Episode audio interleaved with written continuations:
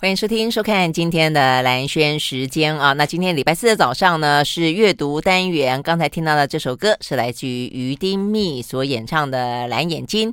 OK，那今天我们的阅读单元比较特别啊，我们要聊一聊呢上个礼拜的学测刚刚结束的学测啊。那对于很多的呃高中生来说的话呢，要进入大学的已经不是窄门了啊，很宽的门来说的话呢，也还是啊这个当你选择多的时候呢，是有时候反而会有一。些选择障碍，而且重点在于说呢，这个选择还是很重要，因为它会影响到你的呃说人生可能有点夸张了，但有些人来说或许也真的是这个样子啊。那以我们的阅读单元的话呢，呃，过去向来讲到的是一些课堂外的课外的读物哦，让大家读一点好看的书，然后的话阅读一些趋势。但是坦白讲，课堂内的呃，实际上是在整个的阅读，在整个的学习当中，其实是最重要的啊。这个对我们的来的义务教育来说是最重要的。一个一个部分了啊，所以呃这一次学测也不过刚刚就是新的课纲啊，又再次修正修正之后啊，这个去年是第一批呃实验白老鼠，那今年的话呢，等于是也才是啊这个新制登场啊，所以呢这个学测才刚考过，到底该怎么样去做选择？到底呢这个心智哦，到目前为止有没有哪一些呢要特别值得注意的？好，所以我们今天现场特别邀请到的是征战学习顾问的总经理啊，这个宋德瑞来跟我们聊聊。这个相关的话题，Hello，德瑞，你好，哎，兰萱姐好，大家好，嗯，对，OK，好，所以今年怎么样？好，呃，简单的先先讲一下现在的制度啊，避免让这个现在的听众 完全就是茫然茫然一片哈。那现在呢？对，就算自己没有小孩子或者自己不是当事人，你可以听一听我们现在的学制哦，又出现了什么样的改变？真的是呃。不断的变，不断的求新求变哈。对，那在制度面上面来讲的话，其实现在的教育制度是希望让孩子能够更充分的认识他未来的申请科系学校，嗯、然后呢有自己的选择。所以就像蓝萱姐刚刚提到的，就是呃，他们必须要去面对这些选择的时候，看起来是自由的，但其实压力是更大的。好，那现在呢，我们考完学测以后，主要有三条入学管道，嗯、一个是繁星推荐，另外一个是申请入学，再来还有一个分科。测验，嗯，只是呢，以前我们叫做只考，现在叫分科测验。以后啊，它的国文、英文还有数以不考了，嗯，就一样是三种，那只是名称第一个变了，对，第二个是内容可能变了，对，考科的参采的方式变了，嗯，所以考完了分科测验以后，我们真正要用考试的成绩分发入学的时候，嗯，哎，还回头看了我们学测成绩。嗯，所以现在学测成绩不止影响繁星，不止影响申请，还会影响你最后的考试分发。嗯哼，所以一个考试又变成好像影响了这个终身的选择了。所以他他可能意思是不想让你觉得一一试定终身，就是只有这一个。对，所以我这个还可以参考那个，那个还可以参考这个，这个还可以参考 三年三年期间你的高中的的成绩。是想要淡化，或者是说。降低一次考试决胜负、决生死这样的感觉，是只是说可能也就因此而比较复杂了。对，是是但呃，真正的实质的变成是，我的学测国文、英文反而变成实质的一次性的影响。嗯哼，现在很多、呃、学测就只是刚刚上个礼拜考完的这个嘛，对，对不对？对。然后你说分科测验是原本的职考，我也不太懂，他为什么换名字？因为职考本来就像以前的大学联考，也不本来就是分科嘛。对。那，那本来他叫只考的时候，他考的是呃十科，就是所有科目都考。嗯、但是当他变成分科测验的时候，他只考所谓的选修的部分啊，所以自己选。呃，选对你还是可以任选你的考科，总共有七科任选，就是选自己比较擅长的嘛。是，但是大学端参采他们本来就有自己的规定，所以其实你还是要去针对你想念的科系，他要看什么。那我知道你的意思了，就是说原本的十科，然后现在改成中间你可以选七科，比方说你就是因为数学烂，你就是不不选数学，但是你你申请的学校本来比方是商学院，那他就一定要看数学啊。对对对，那你怎么可以不考数学呢？我只好回去看你。就是这一次的学测是这个意思。对，那只是。那我可以顺便看你高中三年的那个学那什么学程呃学习历程，学习历程可以吗？会不会？学习历程是在申请入学的时候会看，哦、那分科测验就不会再受到这个影响，他就只看考试成绩。哦、所以其实呃，主持人已经掌掌握到这个又精髓了，嗯、就是繁星推荐在意的是你在校成绩百分比。对，然后搭配学测成绩来入学。对，那申请入学，它是要看学测的，你必须要考到一定的程度，嗯，并且搭配你高中三年累积了哪些学习历程，嗯哼，然后等到了考试分发的时候，就你都不要受到这些影响，你就纯粹看考试成绩，嗯，只是考试成绩除了分科测验的成绩，也会回头看学测的成绩，嗯嗯，我们就是如果说真的跟你的科系不搭的话，就会回去。那如果很搭呢？你指的是成，比方说，我选的这七科，比方我都选这个呃文史，那我刚好就念的就是新闻。那太太太符合了，新闻基本上不太需要用到数学，所以就不用回去看我的学测成绩，是这个意思吗？其实大学科系会设定他要不要回头看学测，对不对？对，那只是大部分。像我以前大学数学考那么烂，我以前大学数学考五分呢 你可以想象吗？所以看我其他的分数多高？对，没错，太厉害了。我们找到自己的兴趣所长，差距太大了。但这样的话呢，也还是可以健健康康、快快乐乐的进入职场的。所以大家真的不要太太在意，就要抓到自己的兴趣了。哦，OK，好，那德瑞继续。但是现在的问题是，英文这一科太重要了。嗯，几乎所有的国立大学都会想看英文，是，对不对？那呃，所以当他一回头看英文的时候，你的学测英文必须要保持住好的成绩。我们在像通用工具了。对，对，所以呃，现在的制度变成是我考完学测，分数影响到三个入学管道。嗯，其实刚刚我们拿到了这个学测成绩哦，我们就可以开始评估我在三个入学管道，我到底该怎么做选择。那依照去年第一年哈，刚刚说的这个呃第一届的新生啊铺出来的路，我们看到了三个入学管道之间也会互相影响。嗯，考试分发的的这个成绩啊，相对来说反而是比较低。或者说，我们可以说，你用同样的成绩，考试分发就是七月份的那一个，对，嗯、你用同样的成绩哦，可能在考试分发反而有红利了。嗯，所以这时候同学就要去考虑，我要拿着这个成绩，到底要参加申请入学呢，还是考试分发？嗯，我会不会现在这个成绩考试分发，哎，我就直接可以入学了？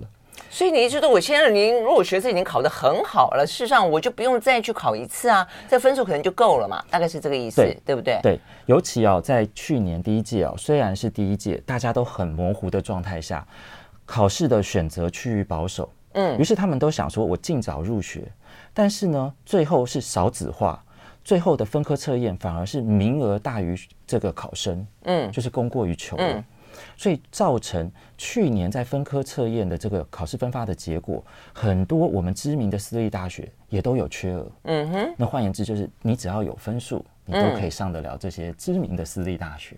哦，哎，那所以代代表就是说，这些学校，我记得就是以前有听啊，就是同学朋友说，就是他们有孩子，就是说，事实上你的学测跟你的分科测验，就所谓的职考，就是说，呃，他们事实上各自是有配额嘛。对，对不对啊？所以如果说你在学测考得很好，但是它的风险在于说，因为大家都要去排那些比较顶尖的或者比较热门的呃学校跟科系，所以那个时候你不见得可以排得上，可以上得了你要的。对。但反过来说，如果你再去考一次过去所谓的职考跟现在现在所谓的分科测验的话，搞不好他的那个员额留在那个地方，是那参加的你搞不好也少啦。对，对不对？然后空额也就多了，是这个意思。在整体的这个需求供给来看，确实是如此。嗯，但是这个各个学校他们又变成了独立的一个竞争态势。嗯，对，所以我们待会如果有时时间，我们再来细讲每一个学校跟每一种考生他们该怎么做。对呀，哈，所以这就是它复杂的所在了啊。那我们先休会儿再回来聊。那去年刚才这个德瑞讲到说，去年的学生啊，大概十十万、十一万左右吧。十一万，因为我们现在的少子化真的好严。严重，我像去年也不过才出生十四万，十四万里面，当然。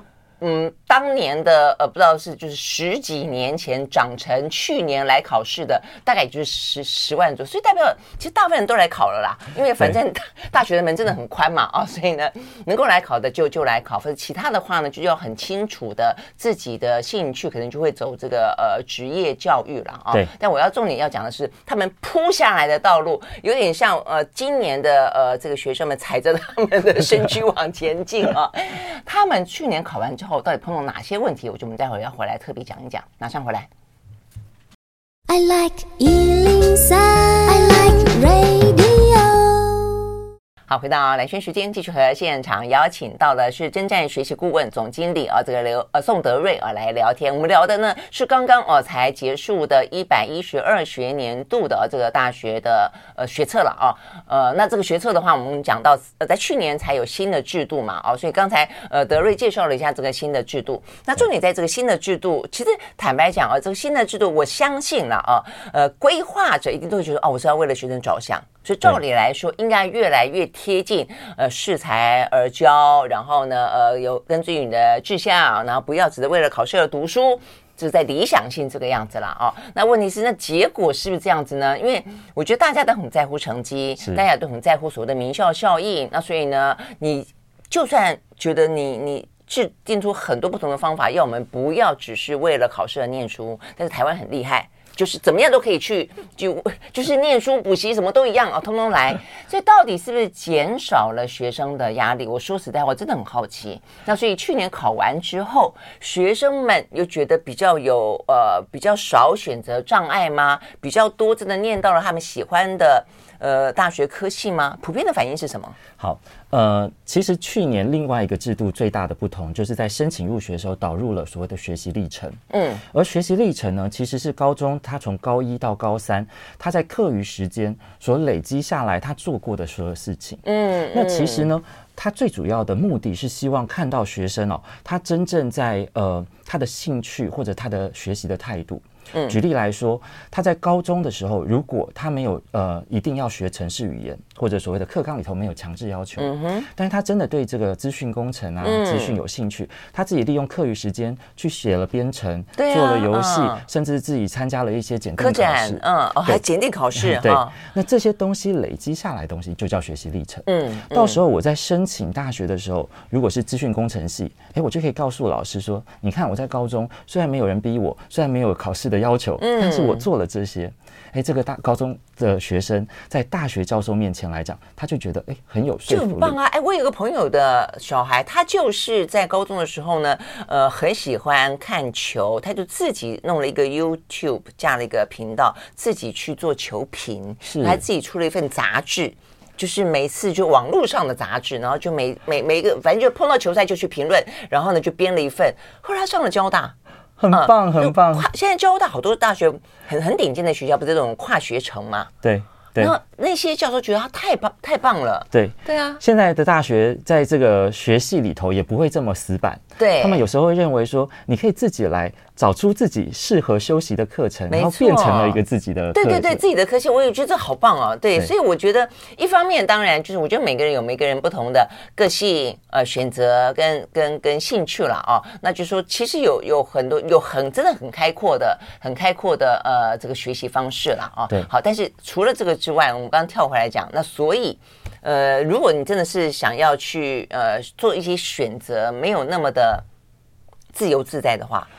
是，呃，应该这样说，像我们这这时候真的就看到，在去年来讲哦，同学在做这个申请入学的时候，他确实就会想要更了解他要念的科系。嗯哼，至少在这接下来的这两三个月的时间，同学可以透过这两三个月做自己的资料整理的时候，做自己的学习历程的最后收收敛的时候，嗯，他们会去思考自己和自己未来要读的科系到底是什么关系。嗯哼。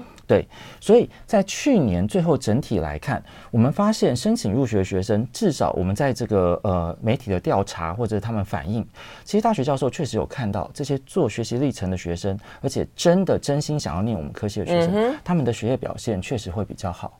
对，嗯嗯，这个也是。那问题学业表现跟学习历程有比例吗？那还是由教授自己决定？哦，这是他们入学以后他们的感受了。哦，哦，这是这是后来的这些调查的结果。对 OK，所以整体来说，就是我们常常以前啊，我们那念书的时代，就是。我念这个系，我根本不知道他在念什么，我只是分数到了我就念。嗯，是啊，对。那现在这个时代，其实我们就是希望高中生在高中的时间，你就可以去接触你未来。但我不懂，就是说，呃，你的学习历程会因为，比方你考试考得并没有很好，差个三分，是。但我的学习历程太漂亮了，就是适合念这个科系，所以学校的老师就说，哦，那没关系，你可以进来，是这个意思吗？好，现在的申请入学是用学测成绩作为第一阶段的筛选门槛。嗯，对。嗯、那比如说这间学校，它一阶录取的分数有的是五十分，呃，高分的可能到五十三分、五十四分，哎、嗯，他们都录取了第一阶段。嗯、那接下来就要看你的学习历程，然后来面试。假设都录取的超过了名额，我需要太。太淘汰的话，我可能就是会让学习历程比较好的人进来。他的第一阶段会找他的招生名额大概三倍的学生，嗯、所以预计我要找二十呃找找招生二十人，我会找六十人来面试。哦、对那这样的情况下，这。六十人到二十人之间该怎么选择，就要看你的面试跟学习历程。面试跟学习历程，啊，这个都是讲学测，对不对？学测完以后，学测的申请，这个申请分发。但如果说你选择的是考试分发，考试考试分发，那就是要到七月份。对，到时候再。考第二阶段的分科测验，了解。好，那这部分我们休息会儿再回来聊。这边又是另外去年所呃透露出来的另外一个呢，大家值得去细究的部分了。就是说，呃，刚才德瑞有说，后来去年就发现很多人都可能觉得保险，还是大家都在学的考很好，我不知道。这总而言之，这第一阶段就入学的很多了，所以留下很多在七月份那个时候的名额，包括你刚刚讲到了很多那种很好的什么台大的啦、师大的啦、政大的，我有我有看到，包括什么交大的。这个缺额一大堆，所以很多人就啊，早知道，好，所以那这样子早知道，嗯、呃，今年是不是可以就不要慨叹说，哎呀，早知道了呢？那该怎么去判断？我们休息，马上回来。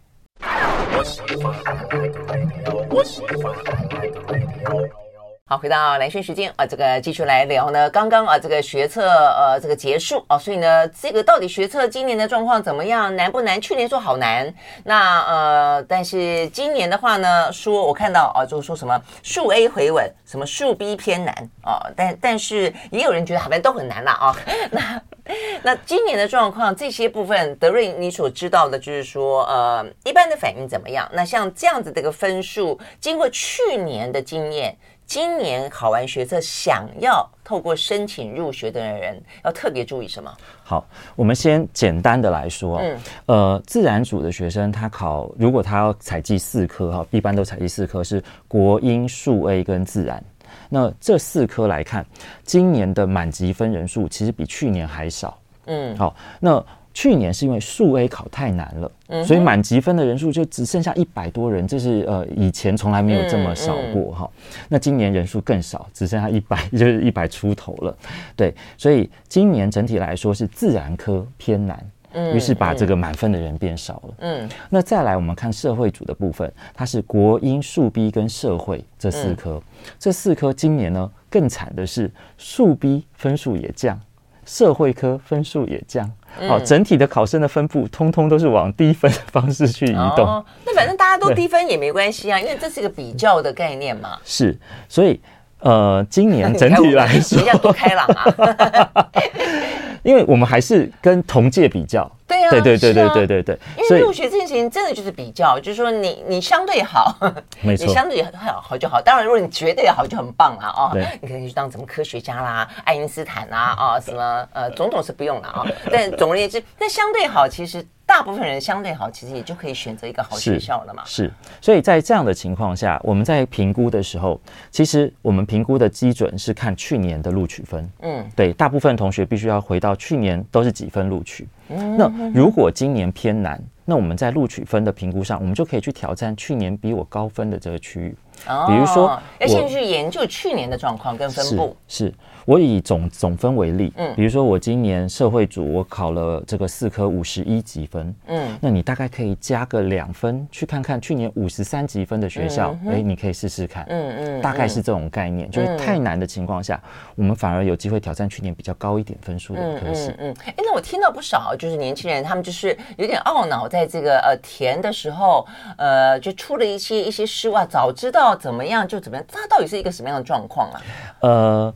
我我觉得这就牵涉到呃另外一件事情，就是说他在填的时候，因为申请入学只有六个志愿，嗯，六个志愿从两千两百二十九个校系里头选出来，嗯、这有没有比选股票还难？嗯、对不对？所以所以对同学来讲差不多，这就很煎熬了。因为有的学校，比如说台大法律系开了三个组，嗯。我三个志愿放进去哦，那我就没有别的了，对不对？那我选一个，那我到底要选哪一个组？因为三个组它的分数可能还会不一样。嗯，好，比如说台大政治，去年三个组它的分数就有高有低，有有高有低，嗯，所以同学就最为难就是在做做这个落点，就是他都要猜今年这个分数到底是涨还是跌。那这涨跌取决于今年的竞争者，那今年的竞争者是看着去年的分数填，嗯，所以比如说一个系有三个组，去年最低分的那个组反而是今年大家会挤进去的。因为我觉得啊，我念同一个系，我当然念低分，我这样赚到，结果他分数就涨了。哎，可是好，你这个又又又出现一般人家在讲所谓的哲学跟逻辑的吊诡了，就是说，如果你这样想，那但是反过来说，也因为有些人再聪明一点，他说，因为去年这个分数比较低，今年大家一定对我往那个方向走，所以我又做了另外一个决定。对对，那 所以到底该怎么猜？到底是哪一个对呢？到底哪个对？所以我们其实呢有一个免费的落点系统。好，同学在线上都可以使用我们的征战大数据落点。OK，因为我们在落点的时候，其实用用大数据分析，对对对，很简单，可以做个参考。因为我们在意的是今年的学生到底是几分，不是去年的。嗯嗯嗯。所以大数据就是在同学在关注这个系的时候，我们就记录，哎，你进来的时候分数都几分？嗯，我们就把这个系的分数就可以记下来。嗯哼。那当这个系的同学看了一百次、两百次，哎，他就慢慢的形成一个分布。是今年的吗？是今年最新？今年的数据，因为我们在看落点的时候会先进入自己的分数。哦，然后我的分数根本上不了台大，我也不会去关心台大这些系的分数哦，于是我就不会把你记录下来。嗯哼，哎，那你什么分数的学生去看了什么学校科系，他就慢慢形成一个分布，然后他就可以用数据去推估去参考，所以就不用自己下赌注就是了。没错，你就多了一些参考性。没错没错，因为我说的是真的哦，因为人本来就会就会，因为大家大家都很聪明嘛，都会去看过去啊，那所以过。去如果这个地方那么冷门，但是我觉得我我觉得也还不错。比方说，我觉得我进了台大某个科系，我不爱我再转转系嘛，总是台大的招牌，很多人这样想啊，对不对？好，那问题多少人跟你一样这么这样想？那有些人觉得说，哦，那一定大家都大家都跟我一样这样想。就有些时候事实反而没有这样子想，所以 所以你不如就看了数据显示出来。是我们看今年的学生他们怎么看？对，了解了解。哎，所以这个就解决了大部分。这方面的挣扎了，对不对？对，可以这样子说。应该说，大数据让我们多了一些参考性，不是只是看着去年。那我们常常看到有些学校它会有骤升骤降的像效果，比如说去年的台大土木、成大土木。台大土木从呃五十四级分骤降到四十二级分，哎，一下掉了十二级分。对对对，我也是看到 D 卡上面有这样讨论，说这个台大土呃台大土木的分数跟什么中原资工、逢甲电机、元智电机一样。对，为什么？为什么？对不对？他怎么怎么可能会这样？其实这就是选填的人太少，因为我预计要找多少人来面试啊，没有那么多人，我就继续往下收，收到我最低一个学生为止。嗯，那如果像这种我们台大好土木也不叫做冷门科系，但相对于电机资工，嗯，它可能就是大家比较忽略掉的科系，选填的人少，它的分数就一路往下收，收到足额为止。哎，我碰到蛮多高科技的什么总经理、董事长，因为他们不会是只停在台大土木系嘛，好好几个是台大土木系的啊，所以这就是学生也是台大土木系的，没错没错，他们只是不懂。他们只是不懂，嗯、其实这些科系也都有很好的发展，嗯、甚至他们可以转到别的领域。没错，而且我觉得这是一个你的你的起点。对，嗯嗯，就是你的你的人生履履历的一个起点。它其实它可以有接下来越来越多的铺陈跟自己的架构嘛，哈，你把它打造出一个什么样？它只是一个起点而已，所以不用太 太拘泥。对啊，我觉得分数确实，我想这个台大土木系应该应该会觉得很心酸，因为我看到这个什么。台大园艺系对创新低，交大哎，交大公工系是什么？公工系工业工程管，工业工程系也跟正大资资讯资科也也低。对，哎，这两个我觉得应该要高啊。所以园艺可能大家觉得是比较可以理解，就是说它可能不是那么好找出路。但是坦白讲，现在也未必哦。哦，园艺其实很好，发展很好。现在哦，这个我觉得这种属于那种美感的、创造力的。没有人可以取代的，我都觉得其实相对来说，而且更具有生活感。我觉得现在的人那么多事情，呃，AI 可以帮你做了之后，是 我常常开玩笑讲，那人要到底要干嘛呢？人只好做更顶尖的。但问题是，如果你没有一个顶尖的脑袋，你只好做一些更生活化的、跟跟更有个人风格的。是原意真的，我觉得还不错。这分数怎么那么低？其实我必须反而要回来提醒，嗯，当我们看着去年分数那么低，我们今年就要小心了。因为今年大家会对爆 爆炸大爆炸。我我只是想进台大，原因我可以，我就填。就是啊、那我的分数呢？我觉得四十分，去年三十八，我很稳。嗯，那 sorry 没有那么想。对，因为高分的会一直进来。没错，就还在看看弱点。OK，对，好好。所以有关于学测，你要提醒的大概就是这样子。对，这是申请入学的部分。申请入学。关于分数的部分，它会有这个钟摆的效应。嗯。今年太低，明年可能会高起来。嗯。好，那然后再来就是呃，同系不同组的低分的，你不要就觉得它就会低。好，他们最后会拉到一个均衡。也会这样子，对对。哎，不过好了，我觉得还是要讲到，所以这个代表就是说，台湾的学生被训练的去选科系，真的不是选自己爱的耶。嗯，应该说，我觉得有越来越多的学生选择自己喜欢的科系，这也是明确的。否则你会去年这样的，你会 你可以靠这个东西来做决定哈。呃，我们反而这样说，台大土木之所以会掉分，就是因为学生宁愿选择电子电机。到不是台大的学校。哦，也不选择台大的低分系，有道理。好，也是有道理，对，也是有道理。那如果这样子也，也也也是，我觉得也是一个比较新的，给自己更宽的想法了，就不见得说要非台大不可哦之类的。OK，好，那我们休息再回来。那学测是这个样子，那再来一个就是，如果你这次学测呃考得好，是不是就可以不用去考分科测验了？或者说你学测如果考不好的话，分科测验该怎么办？在七月份的时候，那我后来看到才知道说，他们真正放榜的时间距离。呃，分科测验的时间很短，很短，很短，只有四周的时间。对啊，所以我们现在讨论那么多，真正要放榜的时候要等到六月。对，哇，为什么那么久啊？哦，那这个准备起来是不是又又很仓促啊？所以我们休息，马上回来。I like 103, I like radio 呃，现场邀请到的征战学习顾问啊，这个总经理呢，呃，宋德瑞来聊天啊，聊的就是我刚刚啊，这个才呃结束一个礼拜左右的啊，这个大学的学测了啊。那我想接下来的话呢，对于这些年轻人或者年轻人的家长来说的话，甚至我觉得我们的教育制制度的设计者啊，这个在尤其在新制度刚刚推出来的头几年，一定要很认真的看。到底是不是符合你原本的设计跟想象？否则你不是枉然吗？你把大家当做每年改一次，每年改一次，改的自己很开很开心。如果没有达到自己希望能够设想的培养台湾的人才的话，我是真的觉得就就。就得要自己检讨了啦，所以我觉得要关心这个话题的人应该是真的要很多的哈，不管是不是当事人好。所以我们刚刚聊到，就是说在学测刚刚结束这部分，呃，要去思考的可能是透过一些落点，可以来看一下分析自己要怎么样子有一个呃填志愿的策略啦啊。好，那除了这个之外的话呢，刚才德瑞提醒我们一个，就是说学习历程在这个阶段是会发挥作用的嘛哈，那就代表你过去三年不能够乱混，呃，但是其实那你也可以去混出一些你觉得。有助于你进这个科系的名堂了哦，比方说像我，很奇怪，现在的。现在学生好爱热舞社啊！对，我我同学的小孩，不管男的女的，都都是热舞社。然后不止在高中热舞，热到大学还在热舞，管他读什么科系都热舞。我觉得这是很厉害，热舞热音，对，对不对？热舞热音好。所以到底这个学习历程有哪些重要？那怎么样子影响，或者可以去加分在你的这些申请分发上面？好，呃，学习历程它呃，应该说二阶的书审资料其实是两个部分组成。一个是我们高一到高三的学习历程，嗯，另外一个是我们在现在哦要开始做一些重新准备的，我们叫做 NOPQ 项，它就是补写的一些内容。哦，可以补写啊？对，因为呃，我们其实最重要的大学教授最在意的叫做学习历程反思，就是你做了这些事以后，你到底现在你对你而言这些事代表什么？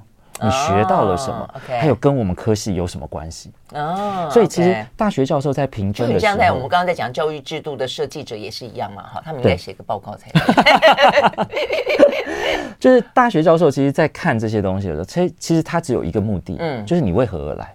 我为什么要收你？没错，对，嗯。那这一段这这些之前累积的东西，我们当时单项单项单品的东西，嗯，我们现在要把它收敛了。我们必须要收敛在一个我和这个科系的这个脉络上面。嗯嗯、好，那这时候的问题就在这里了。同学，你知不知道你要念什么？嗯，或者今天我们这样说，你选择了社会系，你有没有想过社会系在学什么？不是你高中的社会科哦，跟历史、地理、公民的关系很低，跟跟研究这个社会，然后发现社会现象，找出这些现象之间人我关系，这才是社会系。对，比方说，如果你在高中的时候，你去参加类似那种什么呃山地部落服务队啊，对，比方说一些呃偏乡呃学校的什么样子的一个呃教育的呃这样的服务队啦，这时候你可能申请社会系。或是人类学系之类的，就很就很棒，对对不对？它牵涉到了，比如说社会批判啊、社会关怀啊、嗯嗯嗯、社会观察、啊、这种，那这些东西你要怎么去从你的历程，还有你现在写的资料去体现？嗯，对。所以其实最简单，我们最方便的方式就是，其实去找一个这个科系的学长姐，或者是爸爸妈妈的这个长辈。哦 okay 对，他是就读这个科系的，你可以先跟他聊一聊。哎，这个动作你有没有发现？他就比起我们盲目的用分数去选填志愿。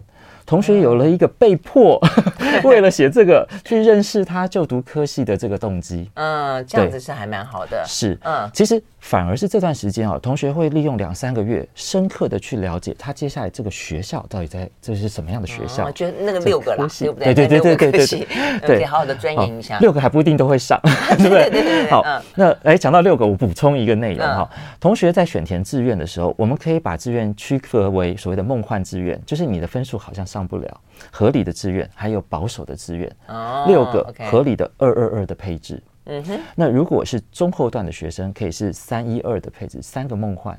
一个理想的志愿，两个保守的志愿，好让同学在选填志愿的时候，哎，有机会可以挑战一下这种突然掉分的科系，哎，被我捡到的这种机会。就也不要放弃做梦就是了，因为搞不好这个天上掉下来的，不见得是呃，不见得是鸟粪，实际上是礼物。对，就像刚刚说到台大土木突然掉了十二级分，哎你填了就是你的，对不对？OK，好，所以不错。这个梦幻的消息如果上了，那你更要好好准备二阶，因为你知道你进去你的学测分数已经先输人家一阶了。嗯，我们要用二阶的方式追回来。OK OK，对，好，所以要认识你的科系。嗯哼，OK，好，所以那学习历程，意思就是你在过去这三年的高中时时时刻，如果我们现在听的呃这个听众事实上是啊，现在还在念高一高二的，事实上你就可以好好的。我想这一次我们这个教育制度设计的目的啦，就是你可能可以去掌握你这个学习历程，但如如果说已经是今年考试的话，你肯定就可以做一些呃，算你说补什么？呃，补写补写的啊，补写的这个动作了哈。OK，好，所以呢，这个部分是属于在呃学测申请入学的部分。好，那哪些人你觉得接下来啊、呃、应该要去参加职考，就是所谓的分科测验，而又要注意什么？我想一定是学测考不好的啦。是，那是不是学测学测考的考得好的，大概来说就呃。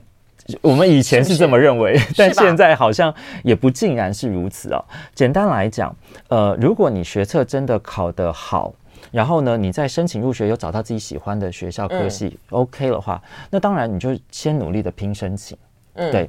但是如果你今天呢学测考的没有自己那么理想，好，那当然你就要去考虑分科测验的话，我大概可以开始设定我分科测验的目标跟分数。嗯，那总的来说，因为去年分科测验考试分发哦，反而有这种分发的红利，所以我们都不会建议同学直接的放弃分科测验。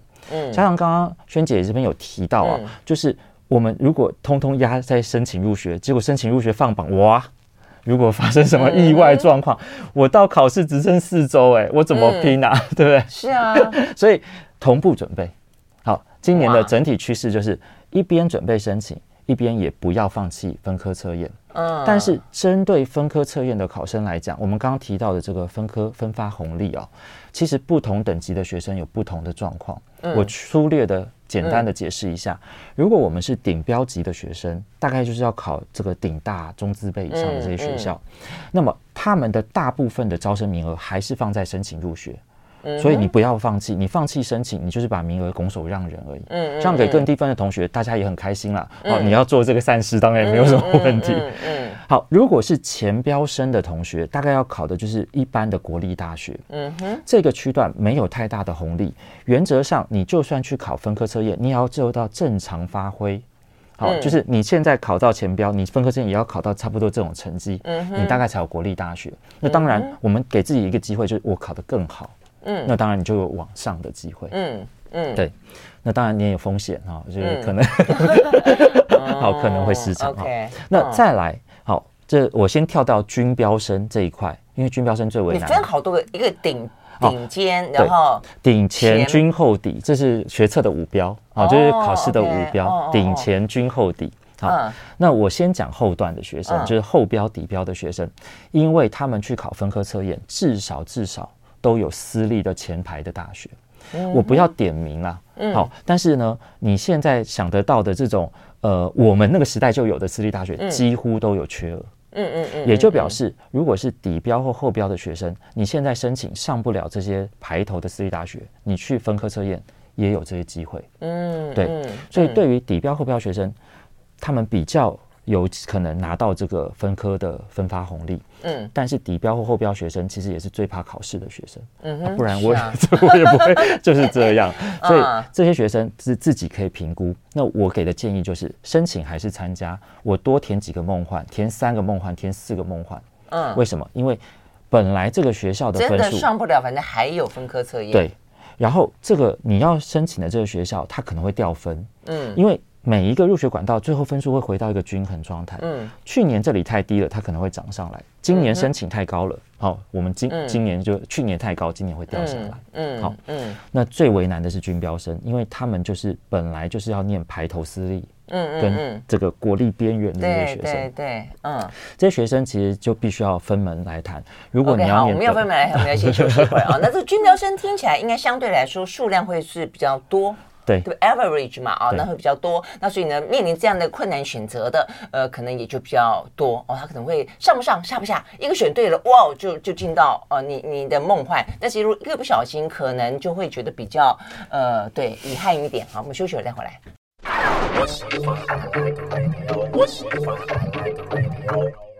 好，回到蓝轩时间，继续和现场邀请到的这个宋德瑞啊，是征战学习顾问啊，这个总经理。那我们刚刚聊到这个学测，真的听起来啊，坦白讲，我觉得教育这件事情，或者说学习这件事情，就是基本上真的是应该是是要快乐的哈。但是台湾真的是就把它搞得真的是很复杂。然后呢，当然我们刚刚听德瑞这样讲，事实上去观察哦，跟这个身边一些看到的年轻人，我觉得确实是有比较好啦，对。但是放不下的也是有啦，哦，尤其。其实我就坦白讲，我觉得越顶尖的越放不下，是、呃，所以你我刚刚在听你讲，我我在问这个问题，就是说到底要不要考第二次的时候，我心里就在想说，其实未必是第一次没考好的才会想要考第二次，对，就是你没考好的定义是什么？对，对于那种要求完美的好学生来说，我我们后来谈我们的礼拜三的健康单元谈了不少心理的健康嘛，这个年轻人的忧郁症很多，他们只要少个十分，少个五分就觉得没考好，我就觉得。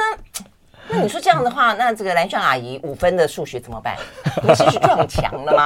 啊、哦，所以我我真的觉得有些有些观念会有一些对于学习这件事情本身，呃，我觉得应该要再更开放一点，更开放一点，更更更更健康一点。好，但不论如何，我们刚刚没有讲到军标生了啊，就把这个军标生给讲完，因为他大大大概来说是最多的这一层人啊，他们该做怎么样选择？好，军标生因为他的比较合理的在申请的落点，基本上都是他分科测验。也有可能有缺额的学校，嗯，所以军标生其实去考分科测验，他甚至哦，他现在拿着他学测的国文、英文、数 B 的成绩，哎，分科测验这些商学院都已经可以录取了，嗯，所以他其实就就他就会觉得很为难啊，那我要不要申请？来，简单的来说啊，军标生，如果你是理工类的军标生，那你在分科测验还是没有明显的红利，我们还是要努力的去考。如果你是非理工类的军标生，那么你分科测验每考的多一分，都有可能让你进到更好的学校。嗯，这个就是军标生的困境。那申请入学怎么办呢？对军标生来说，我一样给同样的建议：梦幻志愿多填一点。嗯，了不起，我们就是去拼分科。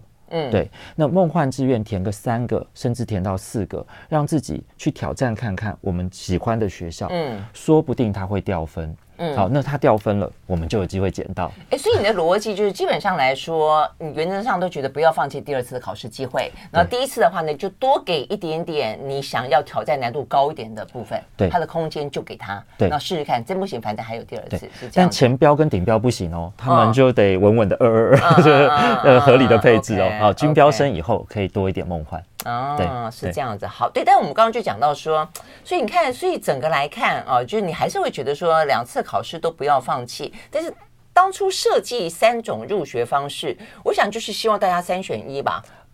是不是哈？我想说我我都都来，那不都来，所以代表的是，如果说都不要放弃，就是说从考完上礼拜考完，然后你就开始准备申请入学，同时还要再准备七月份的分科考试。然后就都不得闲，是他现在的制度哦，就像就像萱姐刚刚讲的，其实因为三个管道是适合三种不同特质的学生，啊、所以其实他确实不叫做三选一啦，但是你应该要找到自己最适合，第二适合才是其次的，对不对？对，哦、但是确实以考试分发就分科测验，它确实有点是补救的最后一条线。对，嗯，那那它放在最后一个时间点也是很合理的，对，就是反正从其他都没有了，那我们就是用考试分发。对，好，那在所以有些人当然还包括有的有些人失常，哎，哎，我也碰到考试失常的，像我我哥他那个时候那时候还是联考，他有中间一个一个考一个考题就是一个科目啦。他所有的那个填电脑的，通通跳一格，对，有可能有这个状况，就零分，对 对，就就会很失常。这种失常，你如果发生在自然科或社会科，尤其今年自然社会都比较难哦。嗯，那你考分科，刚好就把每一科独立开来考了，对不对？自然科就物理、化学、生物、地科全部分呃分开来考，哦，是物理、化学、生物呃生物这这三科可以分开来考。对啦，所以当一个最后补救的话，当然呃有第三关很好。但如果说真的是前面的表现就差不多如你自己想象，只是好一点差一点点的话，我真的觉得回过头来我们要刚刚要讲就是说，其实你自己培养自己的兴趣，自己找到自己的志向，还有这个过程当中的话呢，自己做决定。自己做功课，因为我们刚刚已经讲到，刚刚讲那么多，到底是讲给学生听还是讲给爸妈听？是 是爸爸要准备升学入学考试，是是让讲那么多，搞不好是爸妈在帮忙啊、哦！原来这样听了哈，那我来帮忙负责，就是不是不是对不对？不可以。但是我我觉得现在的状况是这样。家长是扮演这个支援者的角色，支持者的角色。嗯、家长如果懂制度，当然他也可以帮助孩子，就是说去厘清一些问题。嗯，对。嗯、可是其实现在升学，我们希望孩子的参与度更高，孩子的主导性更高。嗯、啊，那家长呢，在制度面上清楚的了解，让他可以在这个做决策的时候，不至于因为资讯的不完整而做错决策，嗯嗯、这样就可以了。对啊，真的是，我觉得人生是自己的啊，这个人生是自己的，有父母亲在旁边陪着，当然很好。然后有需要的时候从旁协助，但那还是很好。但是你要过着自己的人生，不是父母亲的人生啊。好，所以呢，希望呢，呃，这个有关于呃学测啊，这个上礼拜呃刚刚考完的啊，这个相关人等，呵呵 呃，听到我们这个节目呢，都可以呢得到非常多的多的收获了啊。那在未来这半年期间，怎么样选择？呃，我觉得就可以自己的安排嘛，对不对？那大学是一个人生当中非常美好的一个阶段。对嗯，我觉得这点啊，就是接下来就去享受吧。嗯、OK，好，非常谢谢呢，宋德瑞到我们的现场来喽，谢谢，谢谢，谢谢，谢谢大家。